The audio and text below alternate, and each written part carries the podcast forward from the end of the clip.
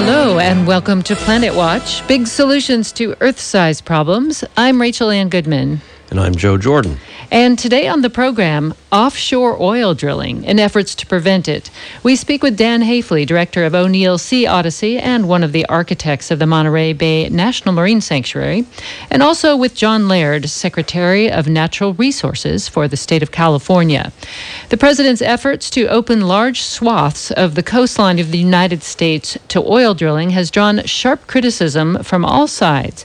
But will that criticism be enough to stop oil companies from jumping into coastal waters? We'll find out a lot more about that shortly. We have a new podcast. You can subscribe at planetwatchradio.com. And if you want to get in touch with us today uh, or ask our guests a question, write to radioplanetwatch at gmail.com. That's an email address, radioplanetwatch at gmail.com. But first, we uh, want to go take a look at some of the main stories in science this week. And to start us off, here's a story from Carla Ramirez about sea otters and why saving them means saving the whole marine ecosystem. It's 3 p.m. and it's feeding time for the sea otters here at the Monterey Bay Aquarium. As you can hear, the crowd is super excited to see these cute bear looking creatures. Sea otters used to have a fairly large population, but when the fur trade was in demand, that number decreased dramatically. At one point, scientists believed there were over a million otters. Today, there are about 3,000 otters in California and about 106,000 worldwide. Otters make more of an impact on the environment than people know. Otters are keystone species who maintain the balance of the nearshore kelp ecosystems. Ning Tao is a bilingual program specialist at the Monterey Bay Aquarium. Yeah, so uh, here at the aquarium, I basically write a lot of the educational programs. I also happen to do it in um, Spanish and English, uh, a lot of the presentations as well. So, any uh, public programs that you're seeing us uh, do education for the public, that's basically uh, my entire job. Many people come from all over just to see the Monterey Bay Aquarium. The sea otter exhibit is one of the most popular ones at the aquarium. People seem to be so intrigued by the otters, but little do they know that the otters play a role in our environment. Sea otters are super important because they're what we call a keystone species, and that means that basically the ecosystem they live in. There's lots of different keystone species, but uh, sea otters are keystone species for the kelp forest, the ecosystem that they live in. It basically means that the kelp forest cannot exist without sea otters. So they're important for the kelp forest's existence and uh, thereby a lot of species that live inside the kelp forest. Keystone species, that means that they, the, the entire rich biodiversity that you see off the coast of this aquarium here, they are like the kingpin. If, if they're gone, nothing works. If they're there, everything works. We here at the Kelp Forest exhibit, we have these beautiful long strands of kelp that can grow up to 18 inches per day. At the aquarium, you can see kelp all over the exhibits. They look like oversized brown seaweed. Kelp are underwater ecosystems that usually grow in shallow water and are extremely large brown algae. They provide a unique dimensional habitat for marine organisms. Sea otters help maintain the kelp since otters prey on the sea urchins, which prey on kelp. They thought to extinction, everybody left, and it turned out there were about 30 left hiding out down by Big Sur. Wow. And that population was discovered and protected and nurtured, and now there's over 3,000 in this immediate area. And because of that, the kelp forests have returned, and along with that, all the biodiversity that comes with that. Sea otters help keep the sea urchins under control, which helps the kelp continue to grow and provide a habitat for hundreds of species. Being a keystone species, they keep everything in balance. The people I spoke to at the aquarium gave me a little bit of advice on what we can do to help save the otters. Boats, human traffic, just uh, not going too close to them when you're out kayaking, everything from pollution in the kelp forest as well as um, as well as supporting organizations that do help with rehabilitation and first-hand work with Big bags, not using a plastic straw, things that end up getting into the ocean and become, you know, mistaken for food and Although the sea otters seem to be doing okay currently, we still have a long way to go. These water mammals help out our environment and we should help keep them alive. Thanks for tuning in. Happy holidays. And that was Carla. And now we have a story about sea lions from Maya uh, Rodriguez.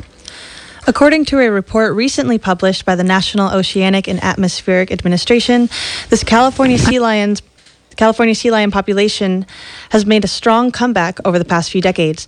Back in the 1970s, the sea lion population was significantly depleted, dropping below 90,000, mainly due to hunting and pollution. But thanks to the Marine Mammal Protection Act, the population has slowly but steadily recovered. The population now hovers between 250,000 to 300,000, around three times more than what we saw back in the 70s. The report shows that sea lions are very sensitive to changes in the environment, making them a strong reference point to detect coming changes in the marine ecosystems.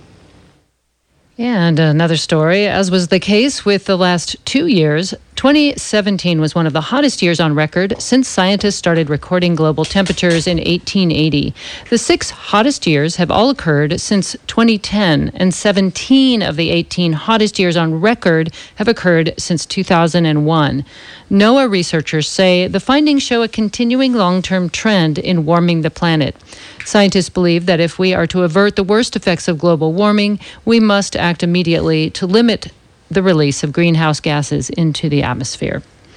And now Sanaya Lakdawala has a story for you about some Miami research. University of Miami researcher Kenneth Feeley has found new evidence to suggest that rising global temperatures could have a disastrous impact on agriculture and local economies that rely on it. The research was conducted in the rural Andes in Peru, where most farming is done at high elevations. The simulation revealed that, with a temperature increase of 1.3 to 2.6 degrees, nearly all of the corn and potato plants were killed by invading birds and insects. This potential crop failure could span many, many of South America and Asia's rural farming communities that don't have the technology or market access to adapt to climate change, and could even produce famine like situations in remote areas that rely on local agriculture to survive. And Tommy Martin has a story for you about uh, some nuclear power systems that are going to power us beyond this planet. Yeah, um, NASA successfully tested a compact nuclear power system this week designed to support a human mission to the surface of Mars. The system, produced under the Kilopower project, uses a uranium reactor core roughly the size of a paper towel roll. With each system producing between 1 and 10 kilowatts of power, a human, mission, a human mission would require multiple systems to support life. The technology could power habitats, mine and process resources, and power probes into the outer reaches of our solar system. In March, a 28 hour full power test is scheduled to assess the system's functionality. And thank you for those stories. We will um, join Dan Haifley in just a moment. He is our guest in studio. And we're very happy to have him on board talking about a difficult issue that seems to have come around after 30 years the efforts to drill off the United States coastline. And we'll be talking about the potential environmental impacts of those proposals and efforts to stymie them by environmental groups and others concerned about the marine ecosystems in the United States. Yeah, that's not the only monster that's rearing its head again. I actually knew Dan way back in the early 80s in connection with an organization called the Nuclear Freeze, which was to address the really scary, at that time especially, threat. You know, Reagan had just come into power in the U.S. Uh, nuclear war and nuclear weapons. And, well, uh, you know, they're back. Uh, so that's an, another issue for another time. But by the way, uh, Rachel's story there about the inexorably rising temperatures uh, puts the lie to the thing called the pause, which has been this thing that the right wing and so called climate skeptics keep resurrecting, saying, oh, global warming has stopped or has significantly paused. Well, they got nothing now, unfortunately. All right, so go ahead and welcome Dan, and Rachel's going to tell us all about your background. Well, I won't tell everybody everything because we'd be here for the rest of the show because Dan has a long and illustrious career um, in many different fields, um, including marine conservation. And Dan worked for um, some state politicians as the, uh, I believe, the district director for Henry Mello, who was our state senator. And he's also been very involved in the creation of the National Marine Sanctuary off the coast of California, which is one of the largest, I believe, in the country. Uh, that was a major victory. It did prevent offshore oil drilling. He has also been deeply involved in efforts to try to make permanent uh, bans on oil drilling off the coast. And he is now executive director of O'Neill Sea Odyssey, a program which brings underserved children out into the ocean to help them learn about science. So he is teaching the next generation conservation principles, but he is still very deeply involved to this day with this effort to try to both educate and advocate for protecting our pristine marine environments. So, welcome, Dan. Well, thank you. Thank you for having me. And I just want to say, just in the last uh, five or six minutes, I've listened to these stories that incredible young people here have, have shared. And I learned a lot in the last, more in the last six minutes than I've learned in the last week. So, thank you for your, for your efforts. And just uh, want to mention these students that you're hearing, many of them are from my uh, program at Cabrillo College to teach broadcast writing. So Maya and Tommy are both students, and Sanaya, who knows, might be, but you go, she goes to another local college. So we're very lucky to have interns uh, doing programming for you on Planet Watch. The next generation yeah. is probably going to be the ones to both solve these problems and perhaps experience more of the brunt of them. So it's great they're getting themselves educated and educating others Absolutely. about these issues. Yeah. True. So where are we at? We had this proposal by the Trump administration to roll back all kinds of bans on offshore oil drilling. What is it, first of all, and, and how big of a threat is it? Is this effort? Yeah, so it's it's a little bit complicated, and there's a little bit of history involved. But uh, you mentioned marine sanctuaries, so we have the Monterey Bay National Marine Sanctuary off the coast of Central California, and Monterey Bay is really a misnomer because this sanctuary actually starts at the bottom of Big Sur, Cambria, which is uh, northern San Luis Obispo County, and extends north to southern Marin County. So it's 276 miles of coastline uh, 6,000 uh, square nautical miles. It also includes something called the Davidson Seamount, which is about um, 175 miles west of Cambria. It's an undersea mountain, as the name would suggest, and it's a wonderful uh, garden, coral garden. Uh, has incredible upwelling there, a whole environment there. And this was added in 2009, was the sanctuary itself was established in 1992. It's not contiguous. Davidson Seamount is further offshore, but worthy of protection. We also have um, three other sanctuaries off California. The Channel Islands off Southern California have a marine sanctuary around them, the islands themselves being a national park. And then if you head north, uh, you go to the, the northern boundary of the Monterey Bay Sanctuary I just described, you have the beginnings of the Greater Farallones National Marine Sanctuary. And then next to it, to the west, further offshore, is the Cordell Bank National Marine Sanctuary. Cordell Bank is an undersea mountain as well. It's a granite structure and has incredible upwelling and marine life in that area, and the Greater Farallones itself being an incredible resource. And uh, originally, it surrounded the uh, Gulf of the Farallones Islands out there uh, that have an incredible, rich uh, array of seabirds. So most of these sanctuaries were established by the ones off California, and then there's one off Washington State. Were all established by Congress because they blocked offshore oil. And in those days, was felt that Congress could only do that, blocking offshore oil, because oil, offshore oil and from federal waters is a major source of revenue. At one point, it was the second largest source of revenue after income taxes. So, in the last um, 10 years or so, a number of structures have been added to these sanctuaries. The Greater Farallon Sanctuary doubled in size. It used to be called Gulf of the Farallones. It doubled in size. Cordell Bank Sanctuary doubled in size, uh, protecting areas off Mendocino, part of Mendocino County, all of Sonoma County from oil development, much to the relief of people up there. We added the Davidson Seamount in 2009 here in Monterey Bay, and then um, the Channel Islands had some acreage, about 9,000 acres added to it as well. So in April 28th, 2000. 2017, President Trump uh, signed an executive order which did many things, but two of those things were number one, review those new areas added to marine sanctuaries and some marine national monuments, which uh, is another category of marine protection. Look at those areas that were added in the last 10 years by executive order with an eye to repealing them if they conflict with offshore oil and gas development.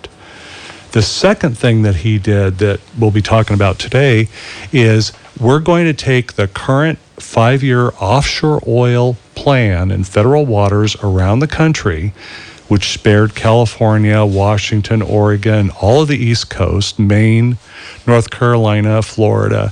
Um, those areas were spared. He wanted to repeal that plan and replace it with a new five-year plan, and he instructed the Interior Department to look at look for oil. He wanted to have energy independence and, and drill for more oil in federal waters, which are generally three to two hundred miles offshore. Now, so these two things are coming at us. The review of marine sanctuaries is done. We don't know the results of that. That's been secret. And there have been no leaks about that. None of us have heard about what's in that report.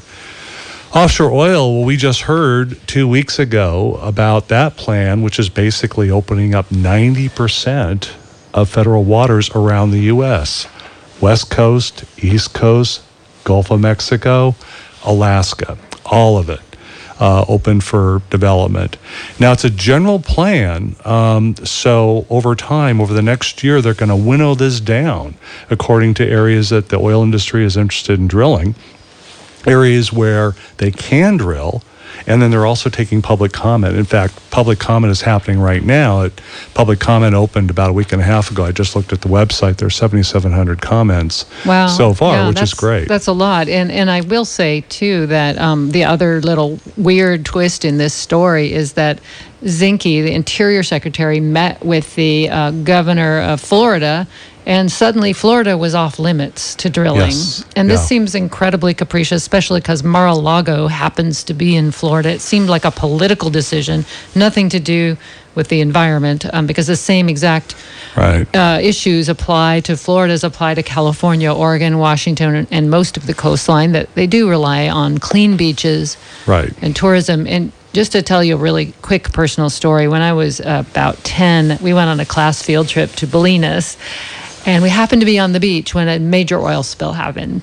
And we um, were beset by dying birds covered in black, Oh, thick, wow. gooey oil, and people running around with bales of hay trying to wipe them off with rags with turpentine on them and, and most of the birds were dying and going back out to sea and dying around us and it made a huge impression on me it, it was horrifying Yeah. and sad and, and also electrifying because we were right there and we started to help all the kids jumped in we got covered in yeah. oil and we also felt personally how awful it is to walk on black crude and get it on yourself. I mean, imagine this gooey black tar mm-hmm. all over you. And this is what happened in California as well, a little south of there, in a much bigger spill in Santa Barbara.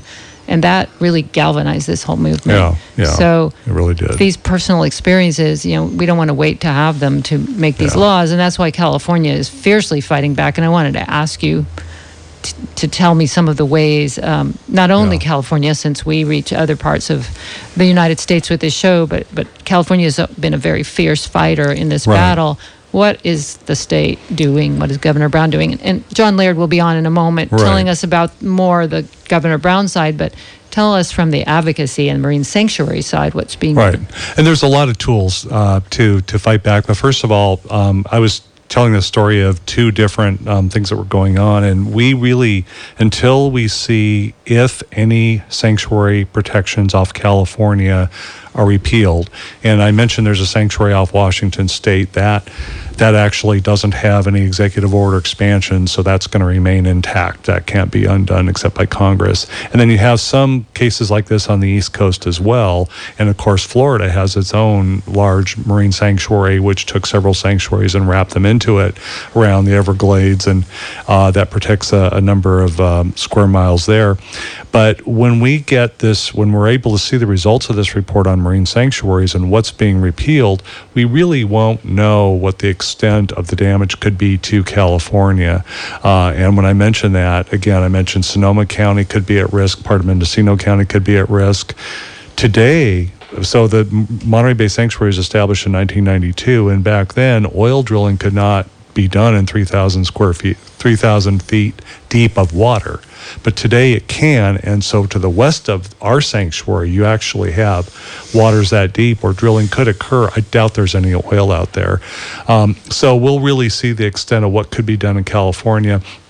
What can you do? Well, first of all, I mentioned the public comments site. So, one thing you can do immediately, it's really easy, it's very transparent, is you can get on your, your phone or your laptop or whatever device you have and go to regulations.gov. So it's regulations.gov, and then you search BOEM, which is Bureau of Offshore Energy Management, and then 2017, last year, and 0074, and that's going to get you to a link. Just click on that link, and you'll see a page. It says comment now and it'll tell you about this five-year plan for offshore oil and gas. I'm looking at it right now. It's yeah, it's regulations.gov BOEM 2017-0074. 7,700 comments been received, so you can see everybody's comments there. And we are going to have Tommy put it up on our Facebook page on Planet Watch Radio. And if you're Yeah. just joining us, this is Planet Watch Radio. We're talking with Dan Haifley, director of O'Neill Sea Odyssey and one of the architects of some laws, which we're going to talk about next, Yeah. that actually may be our ace in the hole. This local ordinances that turn out might be Yeah. the wrench in the works. So And we want to make sure You can email that. us, by the way, at radioplanetwatch at Yeah. gmail.com. Right, Right, we, like have, right we now. have Dan for the next 15 minutes. So if you have a question, now would be a good time to lob it at us through our email or Facebook page. There are also public meetings that are going to be coming up on this on this plan. So on the East Coast, it's on that website that I mentioned. Uh, in the Gulf area in California, there'll be a meeting February 8th in Sacramento in the afternoon. It'll be preceded by a 2 p.m. rally by the Center for Biological Diversity right outside. It's a library in downtown Sacramento. I expect that meeting to be packed. I know that Save Our Shores here in Santa Cruz is having a rally on the beach, Cowell Beach, on February 3rd. Uh, it starts with a march uh, at 10 a.m.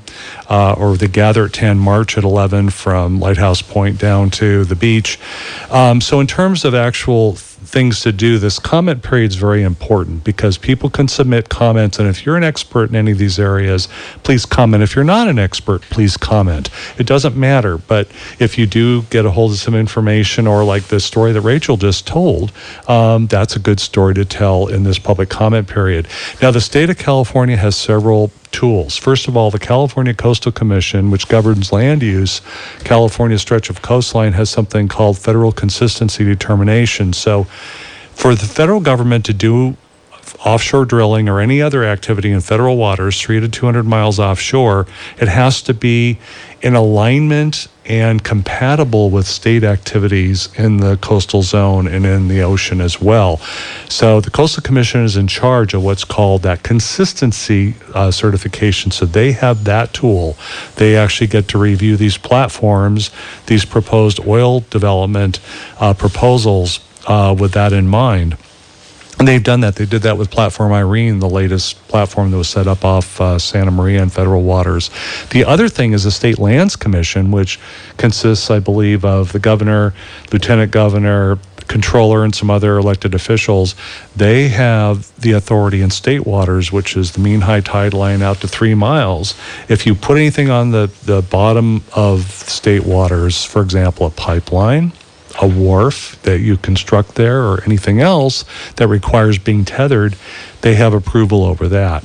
And then Rachel mentioned the local ordinances. Back when I worked for Save Our Shores in the late 80s and early 90s, um, I went up and down the state in my little Pinto and convinced local governments to pass ordinances. And this was the brainchild of John Laird and Mardi Wormhoudt, Gary Patton, some local elected officials uh, convince them to pass ordinances that would require any onshore facilities to support offshore oil be subject to a vote of the people, except in San Francisco, where they, because of city charter, they just limit it to industrial areas.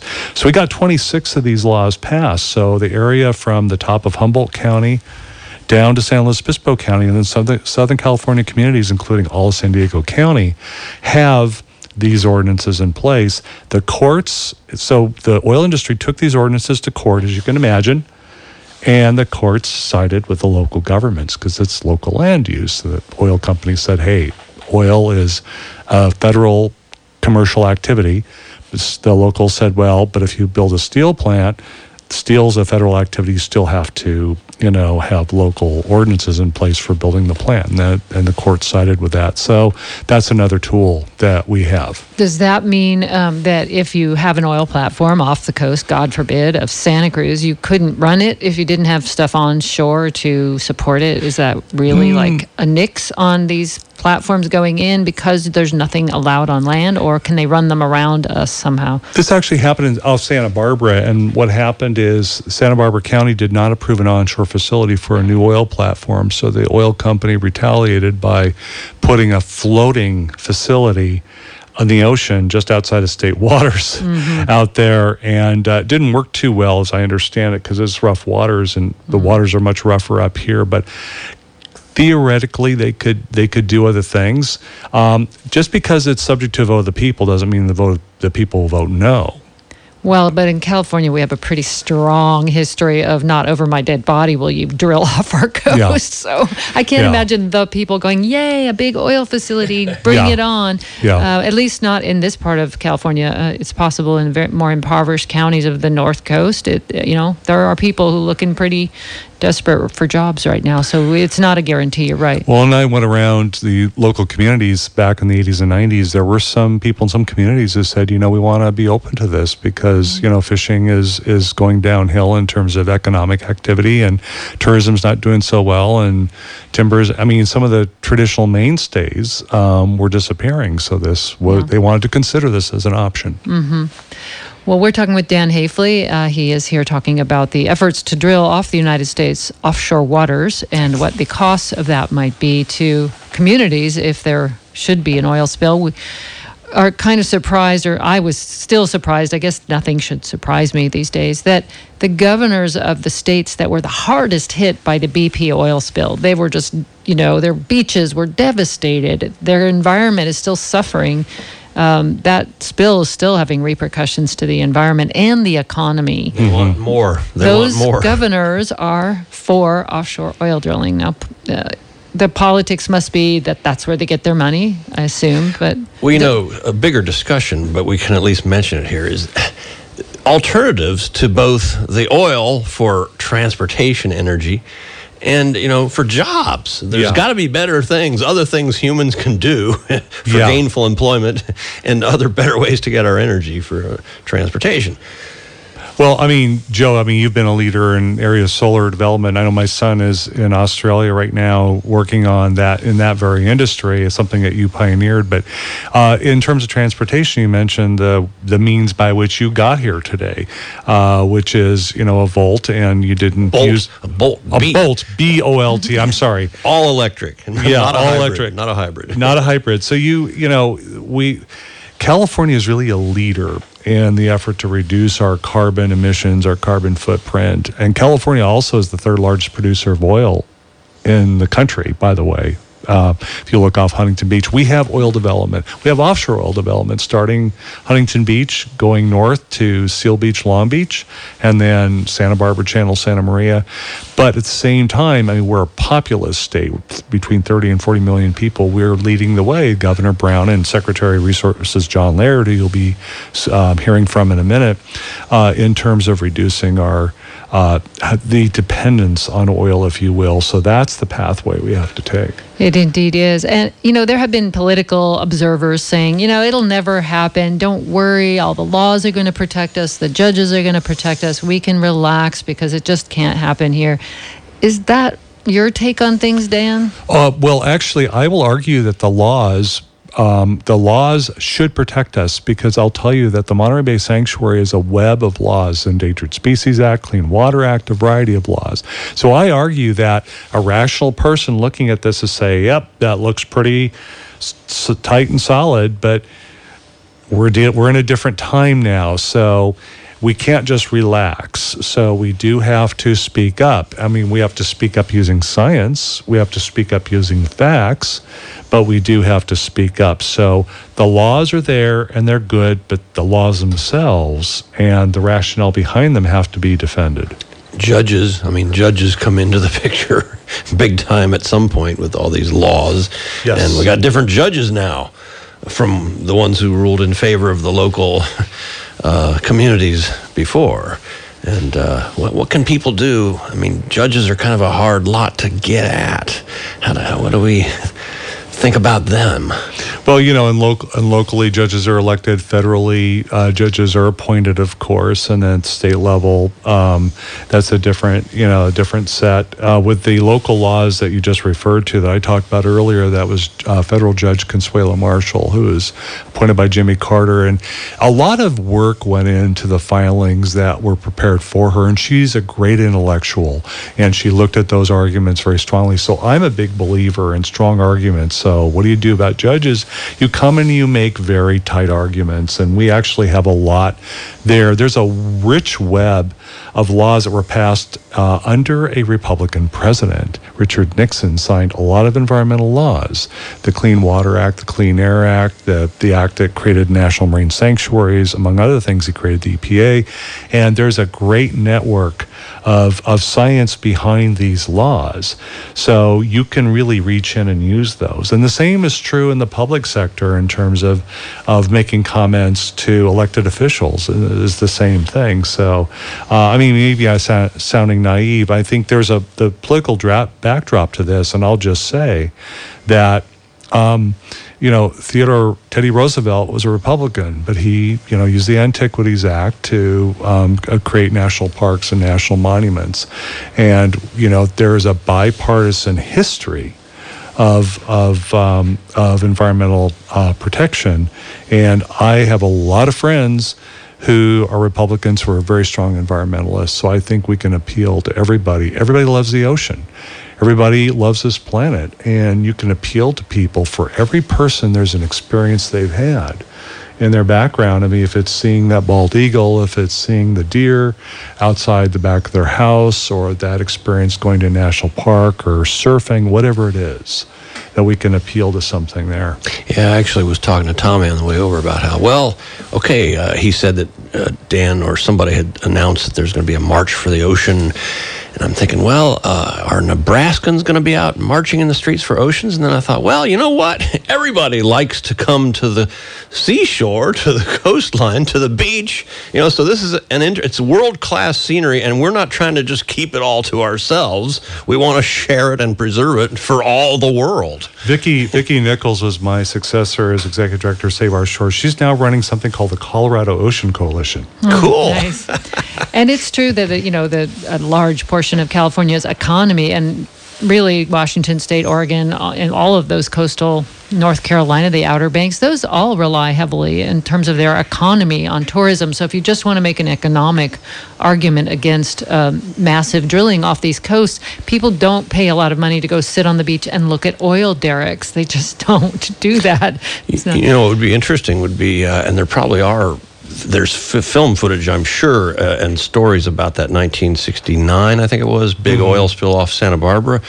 Uh, I was in Virginia at the time, but I actually would be very interested in hearing some gory details uh, of what all actually happened and help. You know, we got to get that out there into people's consciousness so that we know what we're up against and what to fight tooth and nail yeah. against.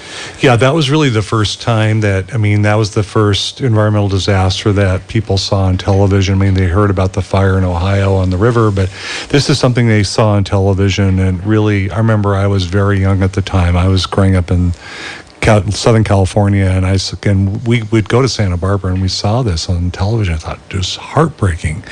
And then, of course, more recently, the Deepwater Horizon spill. We all saw the cam of, you know, the uncontrolled gushing of oil coming out of the, the where the drill bit met the um, the seafloor.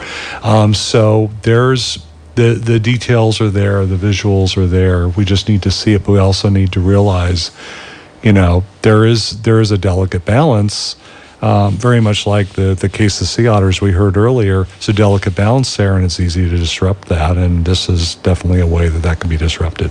And, and it's, it really puts to lie, the, especially the BP story, that um, you know we've learned how to do this safely, and it'll never happen. You know, we'll never have another accident. You hear a lot of reassurances from the oil companies that they figured it out. You know, technology is fail safe now, and um, there was a lot of finger pointing and lawsuits about who was really to blame. But you know, human error and fallibility and greed do uh, intersect in these companies to create something like the BP spill. That we saw that um, I don't know that you can necessarily learn your lesson and prevent it from ever happening again, and you can't guarantee it. So yeah. the question really goes, you know, so we power our country for a year with that oil that we got for such a high cost, but there's no more sea otters. You know, is that worth driving around for a year for our country?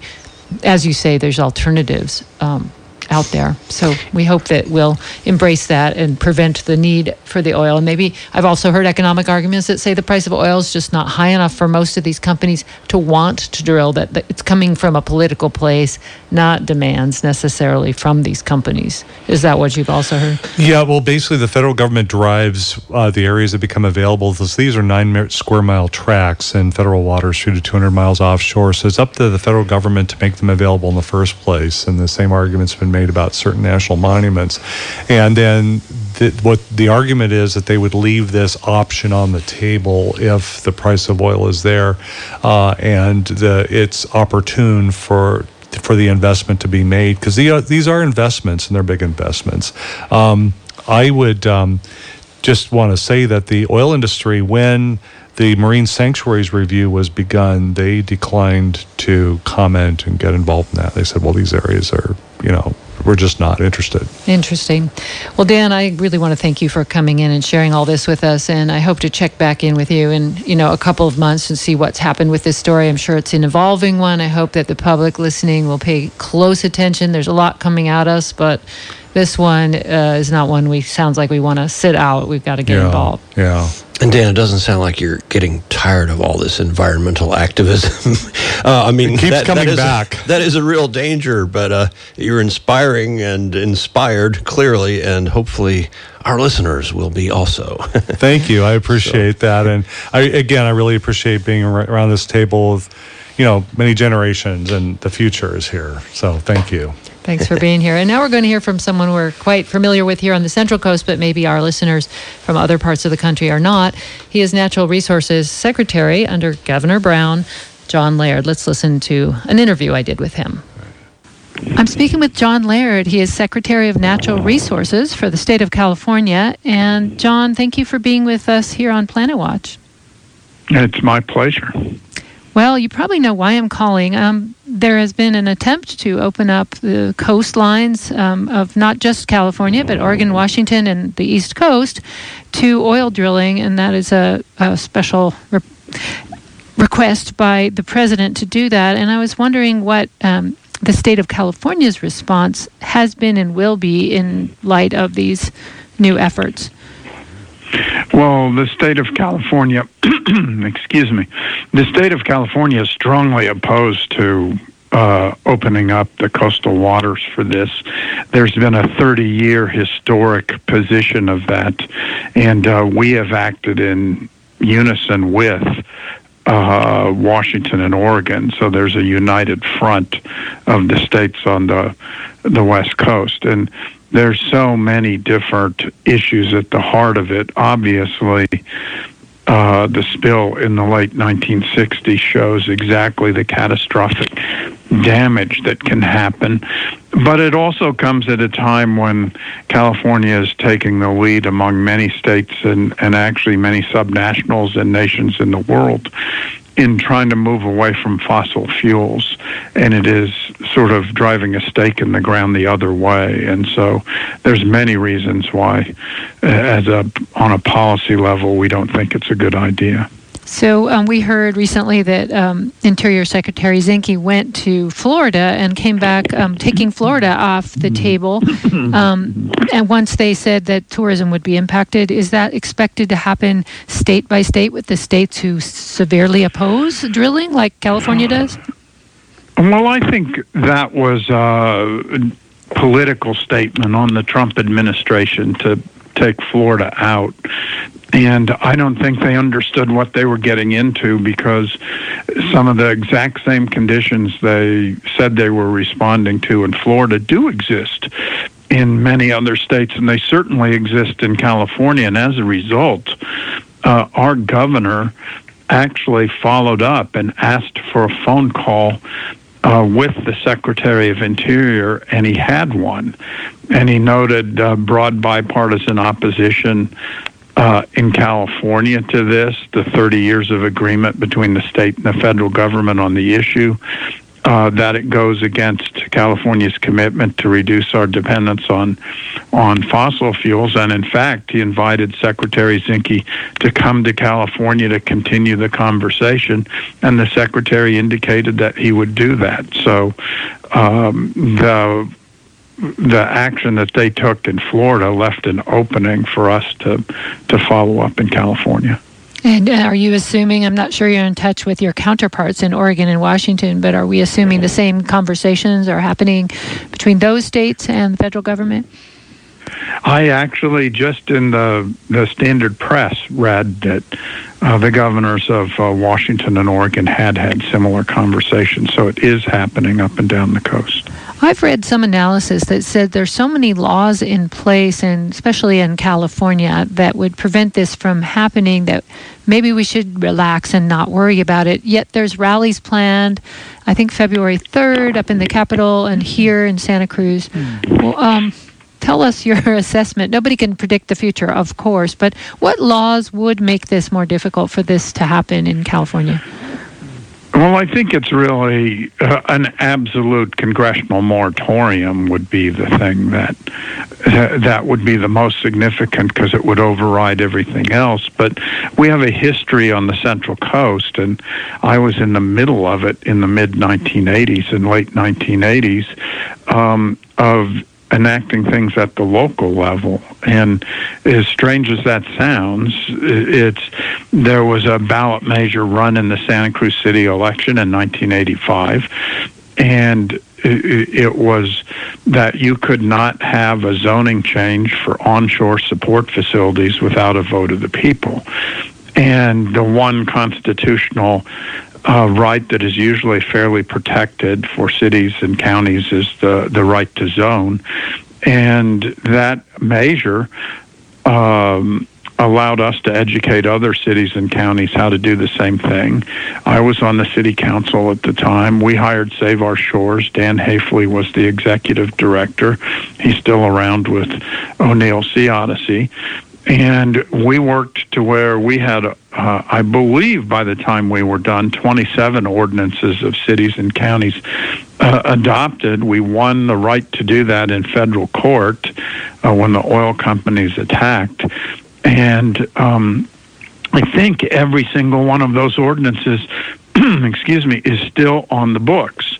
And so right now, uh, even at the local level, there are things, but it, uh, this is one of those things that no matter how bad it is and how it doesn't make sense and how the whole direction of uh, the environment and climate policy is going the other way, you never feel like you can exactly drive a stake through the heart of it. And so I really think you take nothing for granted. You pursue it at every level. I know the Attorney General uh, of California has an op ed in the New York Times today in opposition to it. The governor is working it at the federal level. Uh, we have the local ordinances. That's what we need to do. And many times, uh, people get complacent. They think, oh, it hasn't happened in 30 years. Oh, this can't happen. Oh, it takes too long, so let's relax. But exactly the kind of rallies you mentioned or the public demonstrations and the calling people's attention to it are what is really necessary right now to make sure it's front and center for everyone and we do whatever it takes to keep it from happening. So let's um, maybe reiterate some of the environmental arguments that would be made to prevent offshore drilling. We have an endangered species, the sea otter, that might completely go away if a major spill like the BP oil spill happened. Are there other um, arguments that are made. I mean, that's a pretty compelling one. all by itself, but you know there there may be others as well. Um, endangered species. It, it is what endangered one species actually endangers many other species and the entire ecosystem. So if you have a, a major spill, and we have had some minor spills even since I've been resources secretary, the the pipe rupture in Santa Barbara that put uh, oil uh, onto the beach and into the water there was was very significant, and it, it is hard to turn around some of the impacts that that uh, happen. One of the the bigger ones in the environmental issue issue arena is really climate, because over time we have to divert from our use of fossil fuels, and the governor uh, set goals uh, here early in his administration uh, by, if I'm going to remember them all with perfection, I think it's uh, 33% uh, by 2020 in a renewable portfolio, uh, renewable energy portfolio, and that's now at 50% of trying to transition people off of um, fossil fuel car- cars over time, of doubling the efficiency of the buildings we have, of trying to do carbon capture through natural lands and preservation of natural lands. Um, through those kinds of things, uh, you actually really obviate the need for these. And I think the other environmental issue is that uh, the federal administration is treating these leases as if all things are equal. If you look at the Gulf Coast, it's relatively shallow. It's it's a rather gradient of underground water, and if you look at the Pacific, uh, there are dramatic drop-offs of uh, of uh, the seafloor level, and it just means that all things aren't equal in the safety in doing that kind of offshore drilling, and so you know there are just many different environmental issues. Not to mention uh, uh, economic issues. When you look at the impact of tourism on our economy, it's one of the major pillars. People come here for our beautiful beaches, not to step on globs of oil. so that's a big well, one. exactly, and that was the argument that was made by Florida. So they responded to the economic tourism article, uh, argument in Florida, which is uh, why we need to make it very strongly in California. Um, I wanted to, before I let you go, ask you a couple more broad questions about Jerry Brown's approach to the current environment in Washington D.C. He has really, you know, become the leader of the free world here in California. You know, pushing back against the climate change rollbacks and a number of other things, and going to China to make deals. What uh, will we look for in this particular fight uh, from the governor himself? I think that he has staked out the ground. He is already talking to uh, other governors, and it's a question of what kind of alliance gets made over time, and it's a question of how this issue proceeds, whether they have any measure of success. Because, to be honest, when they rolled it out, uh, there was no specificity. Normally, when we were fighting these things in the early 1980s, they had specific tracts of land. They were generally numbered or measured, and it was like this is what was going to be up for lease. It was just off the coast and it wasn't delineated. And if you were going to move to an actual leasing process, it wasn't even specifying uh, uh, with any clarity what the land was. So it, it, it's tough to fight a proposal that they haven't even been clear about making, and I can't tell whether it, it's their level of understanding. But if you look, given your question, at what he's done on other climate things, uh, he has really set goals and then worked with other governments or subnationals to join us in agreements against the goals, whether the so-called under two agreement to to hold the emissions under two and signing them with states and provinces and and people, whether linking our cap and trade system with Ontario or Quebec because they're the ones that that wish to do it, or where I've been a point on ocean acidification, which is more resilience than emissions. But uh, we have gone around and has signed an international alliance with agreements that includes Emirates, Iceland, Pacific Island nations, France, China, uh, Chile, and everybody individually says this is what we will voluntarily commit to and implement to reduce the causes of ocean acidification. And if this continues, I would not be surprised that there's some kind of organizational effort between other people that are similarly threatened to see if there's a way to take it on. Well, um, I'm very proud to be a Californian right now in this circumstance, and I applaud your work and the work of the governor to protect what is one of the most beautiful states. Not to diss any other states listening right now, because we're heard in North Carolina and we're also heard in Columbus, Ohio, and those are gorgeous states as well. We just happen to have one of the largest coastlines and um, fiercely want to protect it. So I thank you and the governor for doing what you have done and will continue to do to protect us from awful oil spills. Thanks for shining a light on this. Absolutely. Hope to talk to you again sometime soon. That was Natural Resources Secretary John Laird, and I'm Rachel Ann Goodman along with Joe Jordan. This is Planet Watch, and we will be keeping our eye on this and other issues for you as the weeks go by. And John, just in case you're listening either now or later on the archive, thanks for giving us that interview. John got his start politically here in Santa Cruz. He was a city council member, and I helped with his very first election campaign. Um, hey, a couple items in the remaining couple of minutes here uh, that both have to do with music. A response to all these horrifying times we're in, you know, you have to have some good music that has some real spiritual sustenance to it. And we have a local musician, Michael Levy, who's going to be kicking off his, the release of his first CD this week, Thursday, January 25th at 7:30 p.m. at the Quaker Meeting House on Rooney Street over off the Morrissey exit heading east and south on Highway 1 freeway from town here. And uh, the album is called Great Big Love. And if I had more time I could give you a little more of a synopsis, but hey, come to the concert and buy his CD. Um, another one here, uh, we had a riddle last week about music and it was from a great movie 40 years ago. And it was this little five note ditty from Space Aliens. And just to remind you, I'm going to go ahead and tell you the answer. We actually had several people email us the answer. But here is that little ditty one more time. that was from the movie Close Encounters of the Third Kind by the now very famous director Steven Spielberg and Steel, Spielberg, Steven Spielberg, and it had the actor um, Dreyfuss, Richard Dreyfuss, in there. and um, anyway, there you go. So. Um, well, uh, one more little thing that a, a, listener responded a long time ago. Uh, we had a riddle about uh, what are the tropics anyway?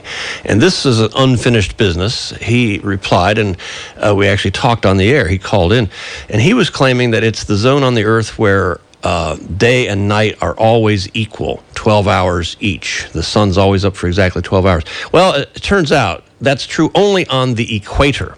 The equator is the one place on the earth where every single day it's the sun is up for 12 hours and the sun is down for 12 hours. Elsewhere in the tropics though, it's close to true but it's not true. so that is not the defining characteristic of the tropics, but as we went over then it is that the sun can be directly overhead in the tropics. And everywhere in the tropics, that happens at two moments a year. The sun will be straight overhead. And it's never overhead outside the tropics like here. So we never stand on our own shadow. We never have no shadow because the sun is straight overhead. You got to go into the tropics for that. So, anyway, thanks everybody. This is Joe Jordan. Keep an eye on the sky. I'm Rachel Ann Goodman. This has been Planet Watch. We'll see you next week.